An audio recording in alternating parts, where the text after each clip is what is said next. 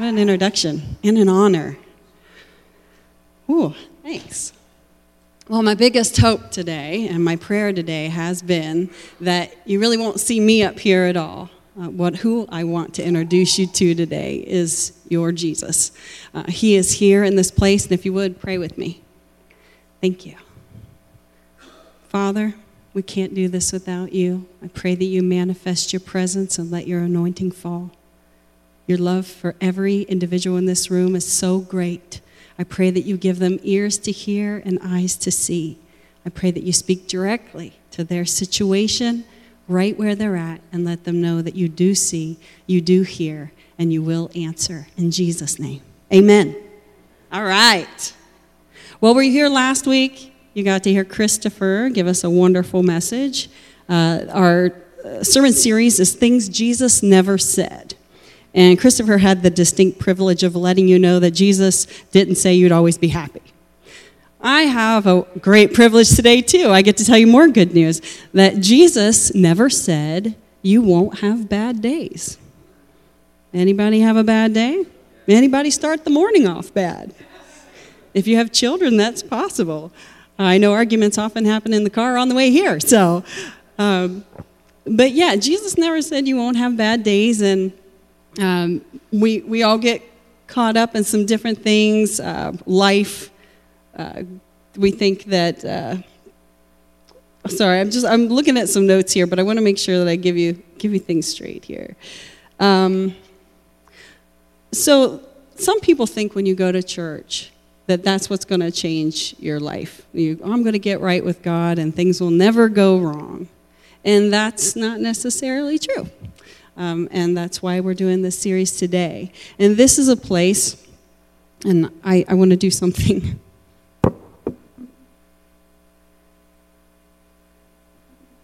I like my necklace, and it's okay if you're wearing jewelry today. But I want to do that because I want to be real. And I want each of you to know that we don't have to wear masks here and that we will have bad days. And this is a safe place to bring those bad days, those bad moments, the struggles, your relationship issues. It's a safe place. And so we want you to know that. Whoever does the will of my Father will always get the best parking spots. No, but have you prayed for it before? And if you're a woman, we're really good at pointing them out to our husbands, right? Sorry, guys. If you lose my life, your life for my sake, you'll always look great in your swimsuit. We won't go there. Seek first the kingdom of God, and you'll never get a zip before prom. Probably not going to happen. Those always seem to happen right before family photos. Jesus never promised that you would be healthy, wealthy, thin. He never promised you'd keep your hair. We're not pointing fingers.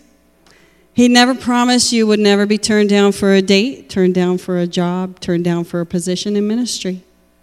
He never promised your friends wouldn't walk away from you at one time or another, even the ones you thought were your best ones. Pastor Adam just mentioned that today before we took communion. Jesus had some very close friends, and they all deserted him. Even Jesus had bad days. Jesus never promised you'd get the job. What he did promise was to his disciples when he was meeting with them in that upper room. He said, Very truly I tell you, you will weep and mourn while the world rejoices. Man, that's pretty tough. You will weep and mourn while the world rejoices. Don't worry, there will be some good news. Jesus uses that, world, wor- that word, world, several times. This comes up in uh, John 16, if you want to turn to that. Um, he talks about the peace that he gives to us. Now, I just told you that he said, he told us we will weep and mourn while the world rejoices. But he also says, Peace I give to you, not as the world gives.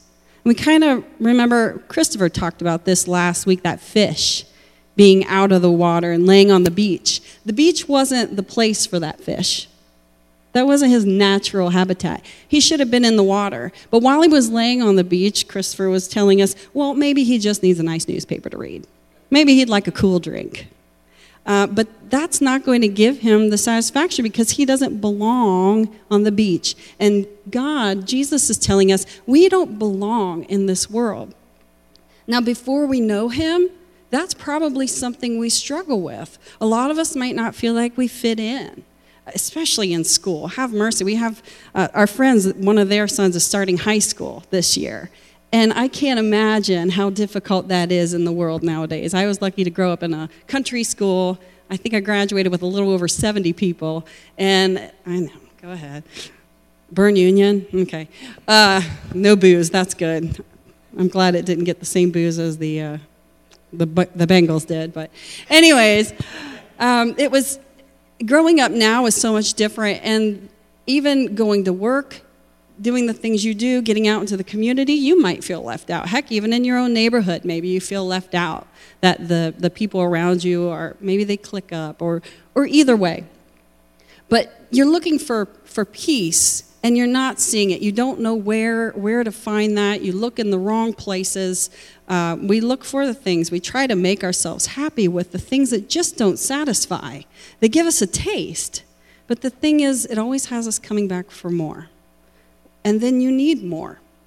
You go for, you know, you're, you're trying to, to escape something, you self medicate. There are things that you put into your life to numb the pain, dull the pain, or just um, have so much fun that you, you escape the pain. But it always ends. And there's only one that gives peace. And Jesus promises that he doesn't give peace like the world. This is peace that passes understanding. He came from the Father to the world, and he left the world and went to the Father. He says, If the world hates you, it hated me first. You're not alone. If you belong to the world, it would love you as its own, but you don't belong to the world. He has chosen us out of the world, chosen to be stuck with us out of the world. And that's why the world hates you because it hated him first. But his prayer for these disciples and for us is not that God would take us out of the world, but to protect us while we're in it. And that is mind, body, and spirit. And you know, I, I can see it on some of your faces when you get here on Sunday morning, you're beat up sometimes from the world, from your friends, from the devil, from bad choices that other people make, things completely out of your control. But Jesus says, don't take them out of the world, protect them. Because I'm going to tell you later in this message, you have a purpose. Very truly, I tell you, this is John verses 16, or John 16, verse 20. Very truly, I tell you, more good news, you will weep and mourn while the world rejoices. You will grieve, but your grief will turn to joy. Now, the analogy he gives in verse 21 is a woman giving birth to a child. Who has done that? I have not. But you can tell me, and I've heard this, I am an aunt many times over, and I love my nieces and nephews. But a woman giving birth to a child has pain because her time has come. Uh, men, you know this if you have a wife who's had a baby and you've been in the room. Was that a lovely experience for you? I don't know. Maybe your hand was broken and she squeezed you. Uh, but when her baby is born, she forgets the anguish because of her joy that a child is born into the world. Ladies, have you had epidurals? Has anyone not had an epidural? Wow. Bless you. Have you heard yourselves, or gentlemen, have you ever heard a woman say, or heck, even in the movies, as they're in the process of giving birth, I can't do this? Or, this is all your fault? Sure, takes two. And I asked a friend this week, I said, Do you really forget the pain? Ladies, do you forget the pain? There's the joy of having this baby in your arms. And my grandma said the same thing. You'll forget all about the pain. Now, I bet some of you will never forget the pain. But one thing you did not say was that the pain wasn't worth it. True? Our trials are definitely going to be painful. But I'm reading you this verse because Jesus is telling us you will weep and mourn, but your grief will turn to joy. Like a woman who gives birth to a child and has pain because her time has come, but when she has that baby in her arms, she forgets all about her pain. So it is with you. Now is your time of grief, but I will see you again. And you will, will rejoice. I don't know why I have a problem with that. I can't say rear wheel drive either, but that's a different story. And you will rejoice, and no one will be able to take away your joy. No one will take away your joy. Knowing Jesus is so important because there is no way to escape pain and trouble in this world. It's there.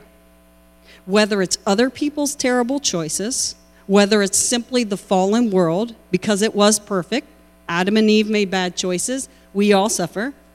So there's sickness, there's disease, there's thorns on bushes, and there's poison ivy that doesn't die, you know, no matter how well you try to manicure your yard. There are bad things in the world, people who make bad choices. We make bad choices. And there's also a devil who prowls around like a roaring lion, seeking whom he may devour. It's not a game, but we have hope. And everyone in this world is going to face trials and troubles, loss, grief. Have mercy. Thank God for the babies that were born and are still around. There are babies that haven't been born, never did get a chance. There are babies that were born and didn't make it very long. And I'm sorry for those things. Those types of pain and hurts are in this world. And without Jesus, how do we do it? I've been to funerals wondering the same thing. Hope. Hope is so important. The trials are going to be here. Who are we going to walk through them with? Praise God if you have a friend. He said it's better to have a friend than to be alone. Two walking together, one can help another one up.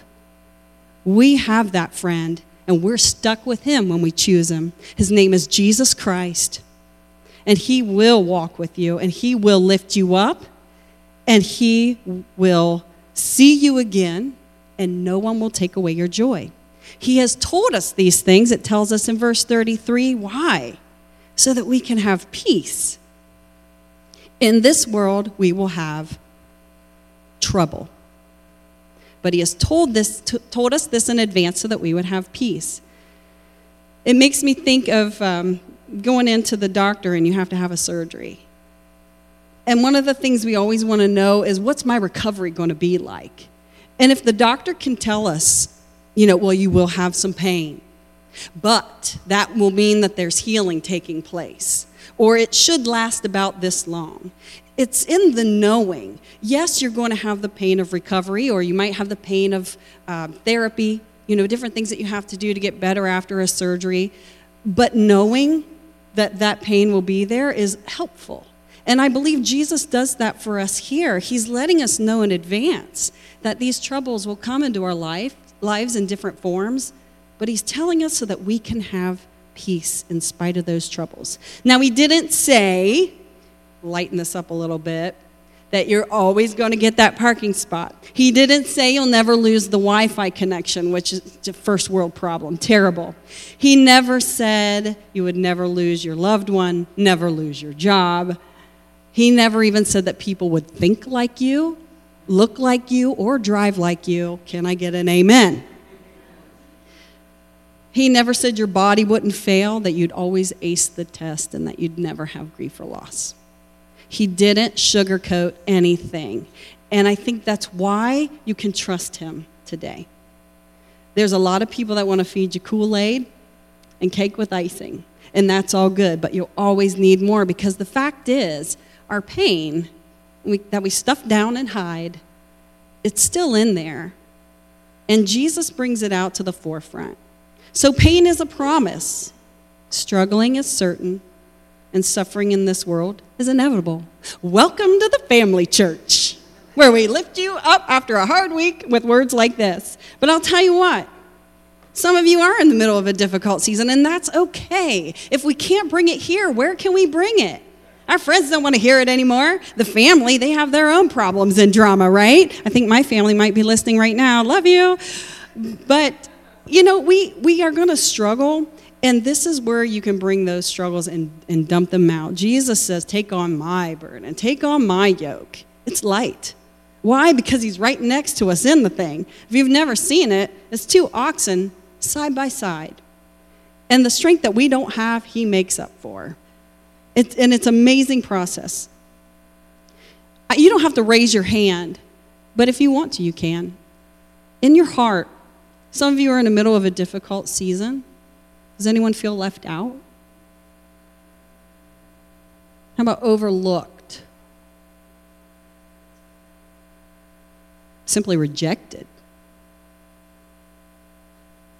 All alone. This is real stuff. Have you lost your confidence in yourself, in humanity? Are you battling depression? It's okay. You need help to get out. Anxious? Bad news. Financial struggle considering bankruptcy? Do you have a health challenge? Mental, physical? How about relationship? We talked about that last week too, how easy it is for those relationships to fall apart. You know, when the pressure feels unbearable, and when you feel like you're doing more than humanly possible just to function, you're afraid, you're hurting, and you're asking, Where is God? Where is that peace? He told me I would have peace. Yeah, I'm weeping and mourning, but where's the other part of that promise? Where is God? A lot of people in the Word ask that. And I, I love that about the Word and about the honesty. And that's why you are welcome to bring it here. Because if it wasn't for the honest characters, the people, they're not characters, they're real historical people. But still, if it wasn't for them and the Bible being honest with us, how would we ever uh, know, you know, that God can carry all of our burdens from crazy Peter, who was bold and in charge and blazing forward, to emotional David, who wrote the Psalms, and he's up one moment, he's down the next, and you know, God is great, and oh my soul, why are you so troubled within me? You know, it, it's great. I love to hear that, and people relate to the different people in the Word because of their struggles. Psalm 31 7 tells us that God sees and hears. And these words are really important to me, especially if you see God as someone that's just out there, a religious figure, a dead icon, someone, an, an idol, just he's out there. And I did before when I was younger. There was a God, but he was out there really far. And I certainly couldn't be his friend because I had things going on in my life that he wouldn't approve of, and it was easier just to, to not even think about that because I didn't want his rejection to Everybody else around me, maybe you feel that way. Maybe not everybody, but maybe someone that was important to you turned. But Psalm 31 7 says, You have seen my affliction and you have taken note of my life's distresses. This is a God who is a friend. This is a God who sees and hears and answers. I said that in my prayer this morning because I think it's so important to realize that we have come to a living God. We have come to a true friend. He is real. His, he's not a dead idol or a religious icon. This is the living God. And he will prove himself to you. I don't have to do that this morning. So I can relax and be confident in his word because he is the one who will convict and convince you in regards to to righteousness and sin and judgment. It's what his word says. His spirit is at work within you, causing you to will and do according to his pleasure. And he's the one that draws you into a relationship with him. So, what is the silver lining? Why are we going through these trials then? Why are we asking, Where is God? Well, I can give you a couple of points, and you can take these away, but for sure, God's going to prove it to you himself. But troubles, trials, and hardships prove our faith. If you want to write that down, feel free. They reveal the depth of our faith. Now, I talked about um, having surgery after uh, you know, you have surgery and then there's a recovery time. Um, but there was another individual I've talked to, and I've been praying for uh, one of her family members. And she had shared with me that um, this gentleman had been diagnosed with cancer. And what alerted him to the problem was pain. Would never have guessed that cancer was in his body, but he had pain. There was a discomfort there that finally got so uncomfortable that he went to the doctor. Have you ever been there? Who's feisty like me and doesn't like to go to the doctor? We're going to stretch it out until we're like laying on the floor. But that pain, God put into our bodies as a protection. You know, why don't you touch the hot stove and leave your hand on it? Well, thank God. I hope you don't. If you do, there's something wrong with you. Adam, we might need to meet privately with those folks. But if you don't put your hand on the hot stove and leave it there because we're made with pain receptors to say, ah, that's hot. And you protect your body by knowing that. And the same with pain. What leads you to go to the doctor finally to give up and surrender is the pain might clue you in. It can tell us a symptom of illness. It can alert us to our weaknesses. Trials and troubles prove our faith by alerting us to weaknesses. Who's gone to the gym?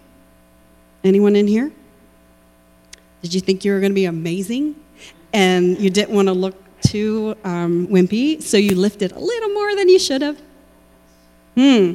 Couldn't get your hands up the next day, couldn't walk on your legs the next day? It's because your muscles were weak. But the pain alerted you to that. Your muscles after a workout are sore because you are growing them, and then, yeah, they need time to rest. Now, the, the followers of Jesus, their faith was proven very seriously. It wasn't about a workout, it wasn't necessarily an illness, but they were persecuted physically. His followers in 60 to 65 AD, so this was obviously after his death. That's what AD means to me, after death. And Emperor Nero was persecuting the Christians. So here they had had this wonderful time with Jesus. Then, of course, he was crucified, but he rose again. They saw him, their joy was restored. And now, this persecution, why wasn't it all win, win, win? Well, for one thing, the Lord had told them to spread out and share the news. And like we all do, we all grouped together. The disciples started grouping together. It was safe there, it was comfortable. When persecution happened, it was like Gordon Ramsay smacking the fish. Have you ever seen him do that? Sorry, I love Master Chef. But Gordon Ramsay, when something's not cooked right, he'll smack it and they're like, that's terrible, and it splatters everywhere. But the trial was like, pa, to the disciples, and they dispersed, they spread. And with that, the word spread, the good news spread. And so you see, their trouble and persecution became someone else's salvation and joy. They were wrapped in animal skins and fed to hungry dogs. They were covered in wax and burned like candles in the gardens of the pagans. This is like bad. Crucified upside down, shipwrecked, bitten by snakes. Why would they continue to preach Christ. Where was this good news? Because the question was no, was no longer, Where is God? They knew. The Holy Spirit had come and He's living inside of them, and we get that gift too. The question they had already answered, though, was, Who is God? And that is the question that each one of us has to answer. Who is Jesus? We sang about it today, the very first song. I'm trying to think of the words because I wrote them down. Who breaks the power of sin and darkness? Whose love is stronger? That song isn't really asking the question. That song is being sung by someone who already knows. It was written by someone who already knows. 1 Peter 1 6. So be truly glad there is wonderful joy ahead, even though you must endure many trials for a little while. These trials will show your faith is genuine. Do you know that? That there's genuine faith? And if there's genuine faith, then there's counterfeit faith. Being able to say who Jesus is to you eliminates counterfeit faith. Counterfeit faith says, well, my parents are Christians. Counterfeit faith says, well, I pray. Counterfeit faith says, well, I'm not Buddhist or Muslim, so I must be. No. Trials and troubles have a way of proving to you if your faith is real or not. Just like putting on a costume doesn't make you Superman. If you want to jump off the top of a house, a roof, are there boys or girls in this room who did that? Men and women as children who thought, I can fly. Jumped off the roof, put on the little cape. I have to admit, I did that to my nephew. We had watched Mary Poppins, and my nephew was only five years younger than me. So we were out on my deck of the house, and I had an umbrella. And I said, If you hold on to this and you shout, Mary Poppins, you will just float down. He didn't. And then his face was like, I said, but he didn't shout Mary Poppins. There was another Mary at the time, and he shouted Mary Muffins. And so that's why I said, well, that's why it didn't work for you. The thing is, if you're wearing a costume and not the real uniform, it, it's going to find you out. If you're in the military, you wear real armor, you wear a real uniform, you have a real weapon. If you're not, and you're just playing the part, you'll be found out. Jesus told a parable about a sower who sowed seed. And you probably remember there's different kinds of soil. There was good soil, and the seed took root. But there were also there was thorny ground. Worries and cares of this life were like those thorns that choke out our faith. So the seed's always being dropped. And I pray that today, as I speak to you, you feel that seed being dropped and that it is falling on good soil. I know it is. But just know that your cares and worries can choke that seed out. You can focus on that and forget who Jesus is. But we're going to talk about who he is. The soil might be shallow, trouble and persecution comes, and those believers quickly fell away. Who is God? Well, let's talk about some of these believers. Well, there was the crowd. Do you remember the big crowd that followed Jesus as he preached? But he even said to them, You're only following me because I fed you. So he was a meal ticket. That's what the crowd thought. Some of them. Others received miracles, but let's just say a lot of the people, because there weren't a lot following him at the end, were he was a meal ticket. What about his neighbors in his hometown? You get too familiar with someone, you can kind of miss the fact that he could be someone special. Who did they say he was? Oh, isn't that the carpenter's son? Who do you say he is? The carpenter's son. My meal ticket. The Pharisees, competition. But then there were the disciples. And he had to show them who he was because he knew there would be troubles and trials. And we are his disciples. He promises to do the same for you and me. He is going to show us that we can trust him. And we will be so secure, and many of you already are, but we can be so secure in who he is that it doesn't matter how hard the wind blows, how hard the storms come. He is God, He is in control, and we will feel that peace. I promise you. So the disciples had to learn too. And I love this. In Mark 4 36, you read that.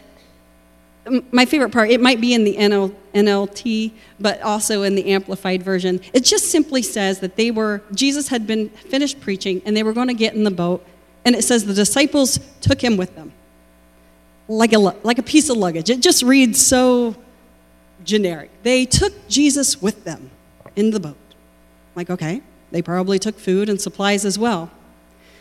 But in the midst of that journey, a storm hits. And now these disciples, who among them are well versed fishermen. They know the ways of the sea. They know what, hap- what to do when a storm comes up to keep that boat from flipping. Even they were freaked out by the storm. It was so terrible. and the boat is rocking. It's being swamped by the waves. And where is Jesus? Asleep. Have you ever asked that? You're being swamped. The wind is blowing. You're going to drown. You need him to show up. Where is he? Where is Jesus? Well, he's asleep. So they fight it out with all their strength. And finally, when they are overwhelmed and can no longer, they realize they can't do it on their own, they call out for him. Guilty. And he stands up, rebukes the wind and the waves. Be still. And it's calm. And the disciples are, are asking themselves again that question because they say, Who is this? Even the wind and the waves obey him. So they knew him as a teacher. They saw his miracles. They were a little thick headed, and so are we, because he fed multitudes at least twice. And they're still like, Where are we going to get the food? And it's like, Oh, yeah, right. He can bless it and break it. And now we can feed many people. But even then, in that travel, that journey, they're like, Who is this? It's like a light bulb moment for them, but it took that trial to draw out that truth. Do you get it? It took that trial to draw out that truth. Now, the devil's going to try to convince you about a lot of things. Your troubles and trials, he's going to start whispering things like, well, then God can't be a good God. Whatever lie. The thing that trials and troubles do for us is that they do prove truth, who God is. And when you've walked through a trial with Him, no one, not even the devil, will convince you otherwise. And do you know what power that gives you? When you know that you know somebody and you can trust them and lean on them, a rock that can't be shaken there is a confidence and a peace in that that cannot be taken away. It's phenomenal. And that's what Jesus does. So the disciples said, Who is this? They're learning. They're learning. He's more than a teacher, he's a miracle worker. Now, wait. Later in 1 Peter, you can even read it. Jesus says, Who now? It's towards the end, right before he's going to be given up and crucified. Who do you say I am? And Peter says, You are the Christ. You're the Messiah, the Son of God. And he says, Peter Bar Jonah, now you got it. Psalm 103, David, David, for goodness sakes, he's running for his life. He waited years to receive the promise. And he says, Let all that I am praise the Lord. May I never forget the good things He does for me. How's that possible? Are you being tossed by the waves? Do you get a migraine and think God doesn't love me? Rejected for a job, school? Well, God's not real. Someone you know and love dies. I can't trust him. No, a faith that has been tested is a faith that can be trusted. And this is going to help you have a genuine faith. The hardest thing I've been through, let's get real. I lost my mom when I was 16. I had just turned 16. I was fairly sheltered. She was the kind of mom that still got me up in the morning, made my lunch before I left for school. I didn't have an alarm clock because she was. Never learned to wash and iron clothes until I was in my 20s because she had always done it for me at least the ironing. Took me to about 25 till I realized you put water in it so that the wrinkles go away. But my mom was a really great woman, and of course, after people pass away, then they become even more amazing, you know, in your eyes. But she could push by buttons too. And that morning, as a 15, just turned 16 year old gal, I got up and left angry for school, grabbed the lunch my mom had packed, and walked out the door, slamming it. She had already gone back to bed. Didn't say goodbye. Didn't remind her that I loved her. But about noon, after I'd gotten back from driver's ed, I was called to our office in the school. And I walked in, and my stomach sank because my sister was there, my older sister, and she's uh, 12 years older than me, the one that was there. And she looked over at the guidance counselor, and I'm like, this is different. I'm never called to the office. And this is really weird because my sister's here, and now I feel something is, has happened. And the guidance counselor said, just tell her. And my sister said, Our mom is dead. That was unbelievable. And maybe some of you have been in that. It was a shock.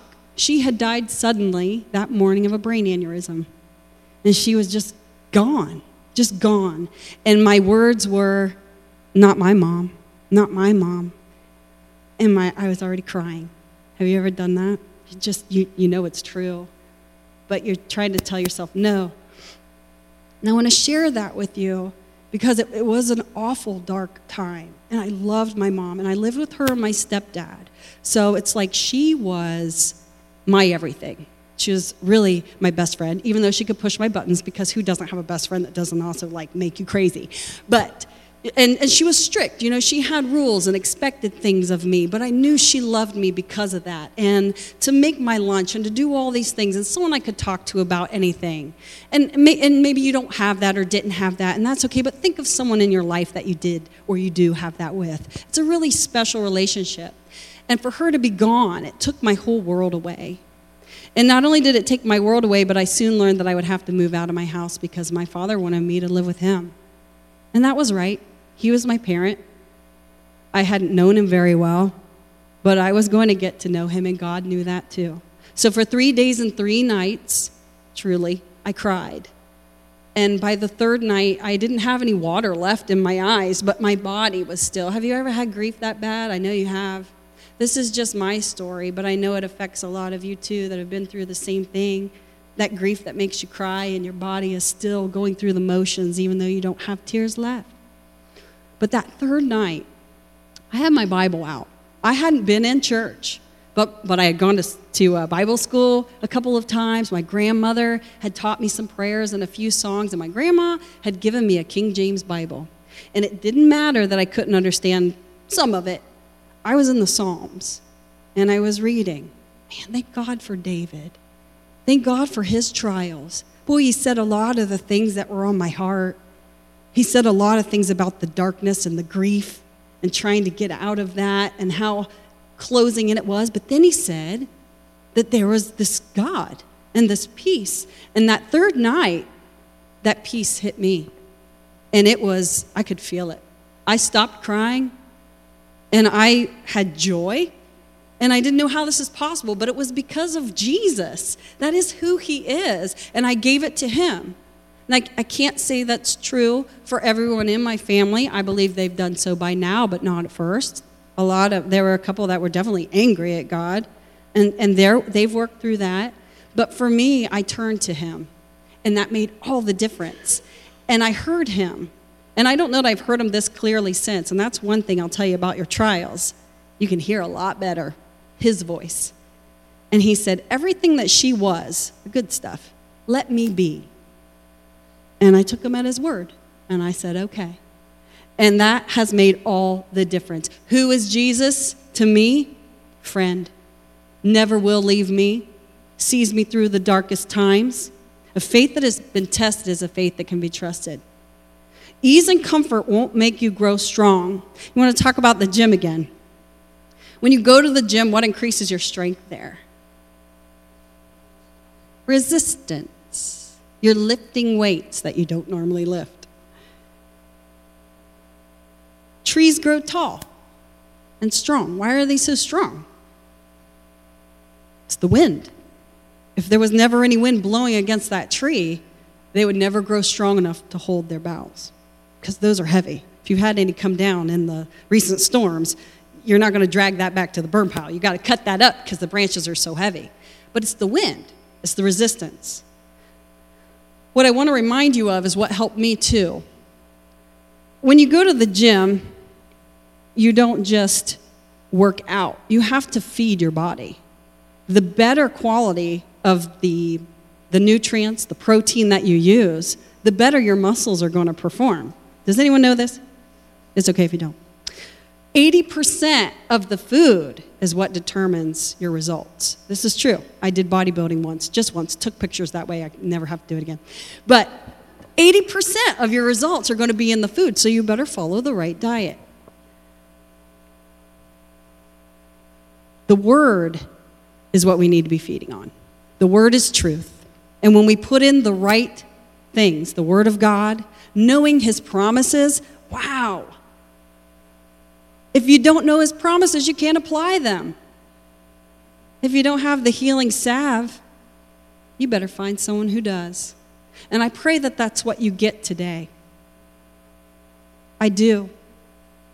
I pray that God Himself manifests His presence to you, that He makes Himself very known to you, that you pick up the Word of God and read it and know it and say, prove it, because He will. Faith Troubles and trials, sorry, troubles, trials, and hardships prove your faith and they prepare you for your purpose. It could be packaged as pain. Pastor Adam mentioned this with, um, with Joseph. He was sold into slavery, falsely accused, but he was in the perfect position when the time was right to save a nation. David defeated Goliath, not because he was so strong and amazing, but he had been out in a field with sheep trying to protect them from bears and lions. And he did. He was equipped for battle. Preparing P- Peter to preach at Pentecost, he denied Christ, and Christ restored him. The word prepares us for battle. Troubles and trials not only teach us truth, but they prepare us for battle. You've read the verse of put on the full armor of God. It's a real thing. And again, I'll say, if you're putting on a costume, you will know the difference. It will find you out. But put on the full armor of God so that you're prepared because the days are evil. So let me pull this together because Adam told me I can't preach till one o'clock, but there's so much to this. Jesus contrasts two things. What, what we want to get to today is there's being in the world and there's being in Christ. And we are all starting out in the world. But here's this good news we can be in the world, but in Christ. We're not of the world.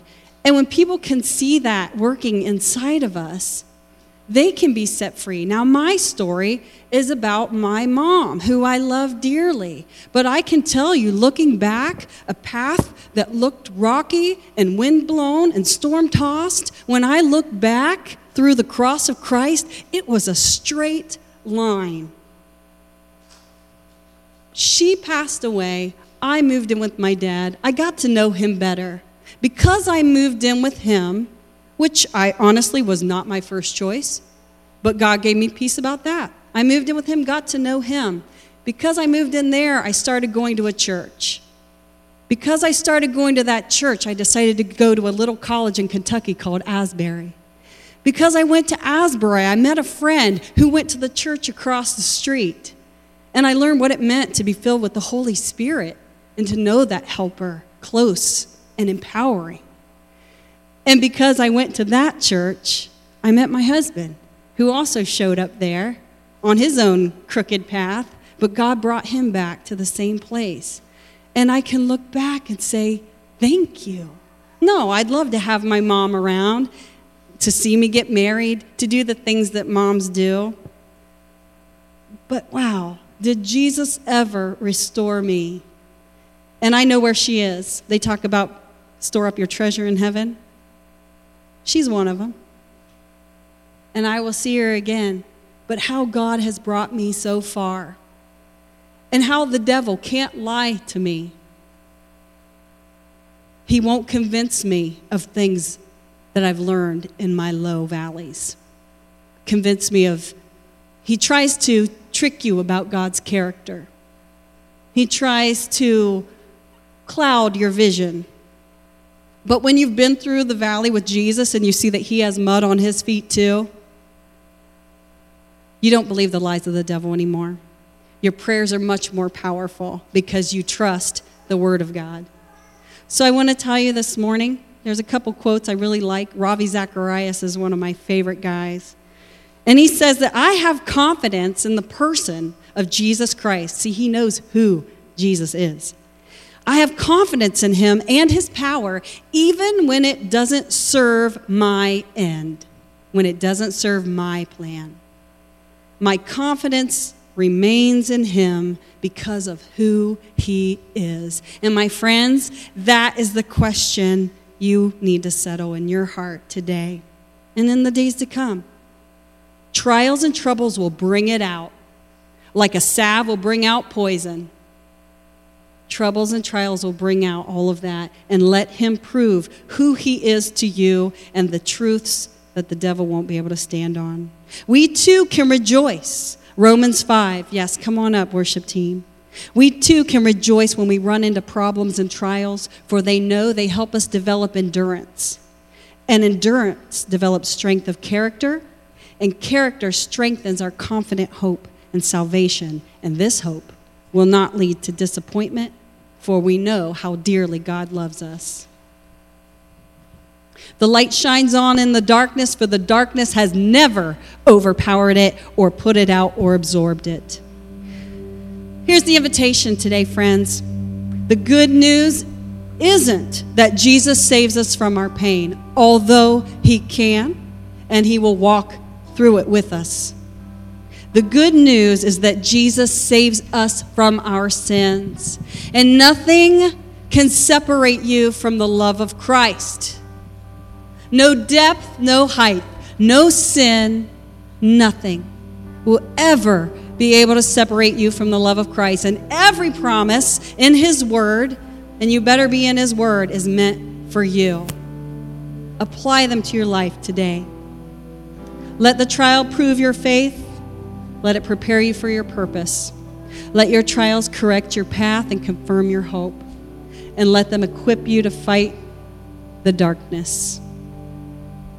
Craig Groeschel is a guy that Adam likes to, a pastor that Adam likes to defer to at times. And he even said, I don't have all the answers, but here's what I can say I've walked with Jesus for enough yesterdays to trust him with all my tomorrows. That's another man who knows who Jesus is, and he is not hiding himself from you. Come get to know him today. There are people here who want to pray for you.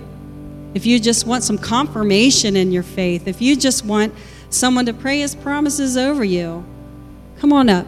We have our prayer team here. We're all family, we're all friends. Like I said, I took my necklace off earlier because I want you to know we're real here. Take off your masks. Just be real and know that Jesus loves you just where you are. He won't leave you that way. Thank you, Jesus. I ask now that you touch the folks here, God, that you pour your healing balm over them in every place that they hurt, God, whether it's grief and loss of a loved one whether it's loss of a job or loss of hope altogether, God, whether they're in that deep darkness of depression that feels so sticky and helpless. Father, you are the light. You are the rescuer. You are the forerunner, the savior. You are the one who calms the sea. You are the one who asks each one of us, Who do you say I am? God, reveal yourself in hearts and minds today. Those of you have eyes to see, see. Those of you have ears to hear, hear. He is with you. Amen. Let's worship and come forward.